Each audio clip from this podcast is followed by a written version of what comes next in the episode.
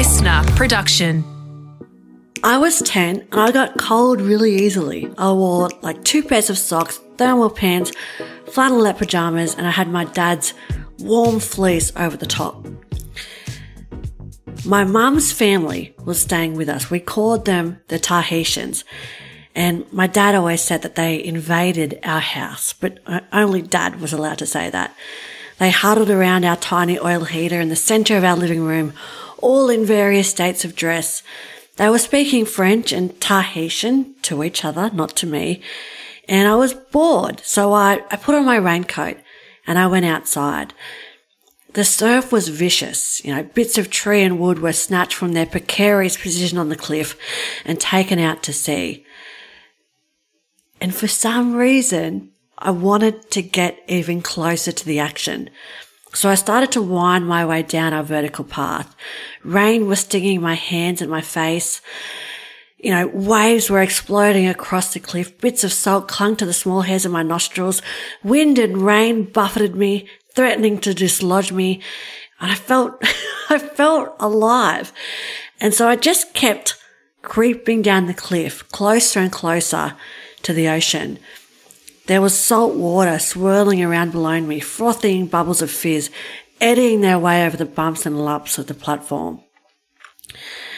And I surveyed the scene before me.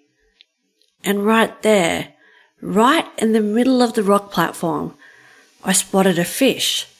Flipping and flapping all over the rock, it was very much alive, and even to the untrained eye of a 10 year old girl, it was in a state of panic. I watched as another wave rolled in, pushing the fish towards the cliff and away from the ocean. The ocean migrated back into itself. I heard my dad say it was a 15 second swell. 15 seconds. And so I made a snap decision. I leapt down from my precarious hidey hole, running across the gushing rock platform. I could see the next wave bulging up, teetering against the weight of all of the cubic liters of water it contained. Faster and faster I went. I grabbed the fish and it slipped out of my hands. I grabbed it again and for just a moment looked into its eye.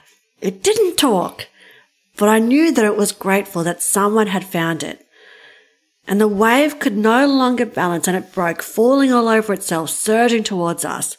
And I started to run towards the wave.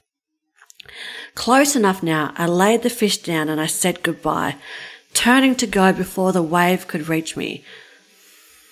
I could feel it behind me and I ran. I ran as fast as my spidery skinny legs could take me.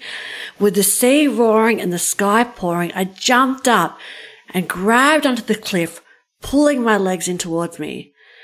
The wave smashed against the cliff, but it didn't get me. And with a heavy breath, salt and exhilaration pumping through my lungs, I looked back.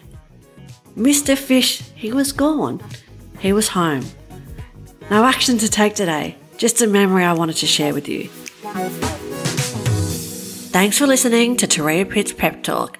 Follow to get new pep talks every day. Listener.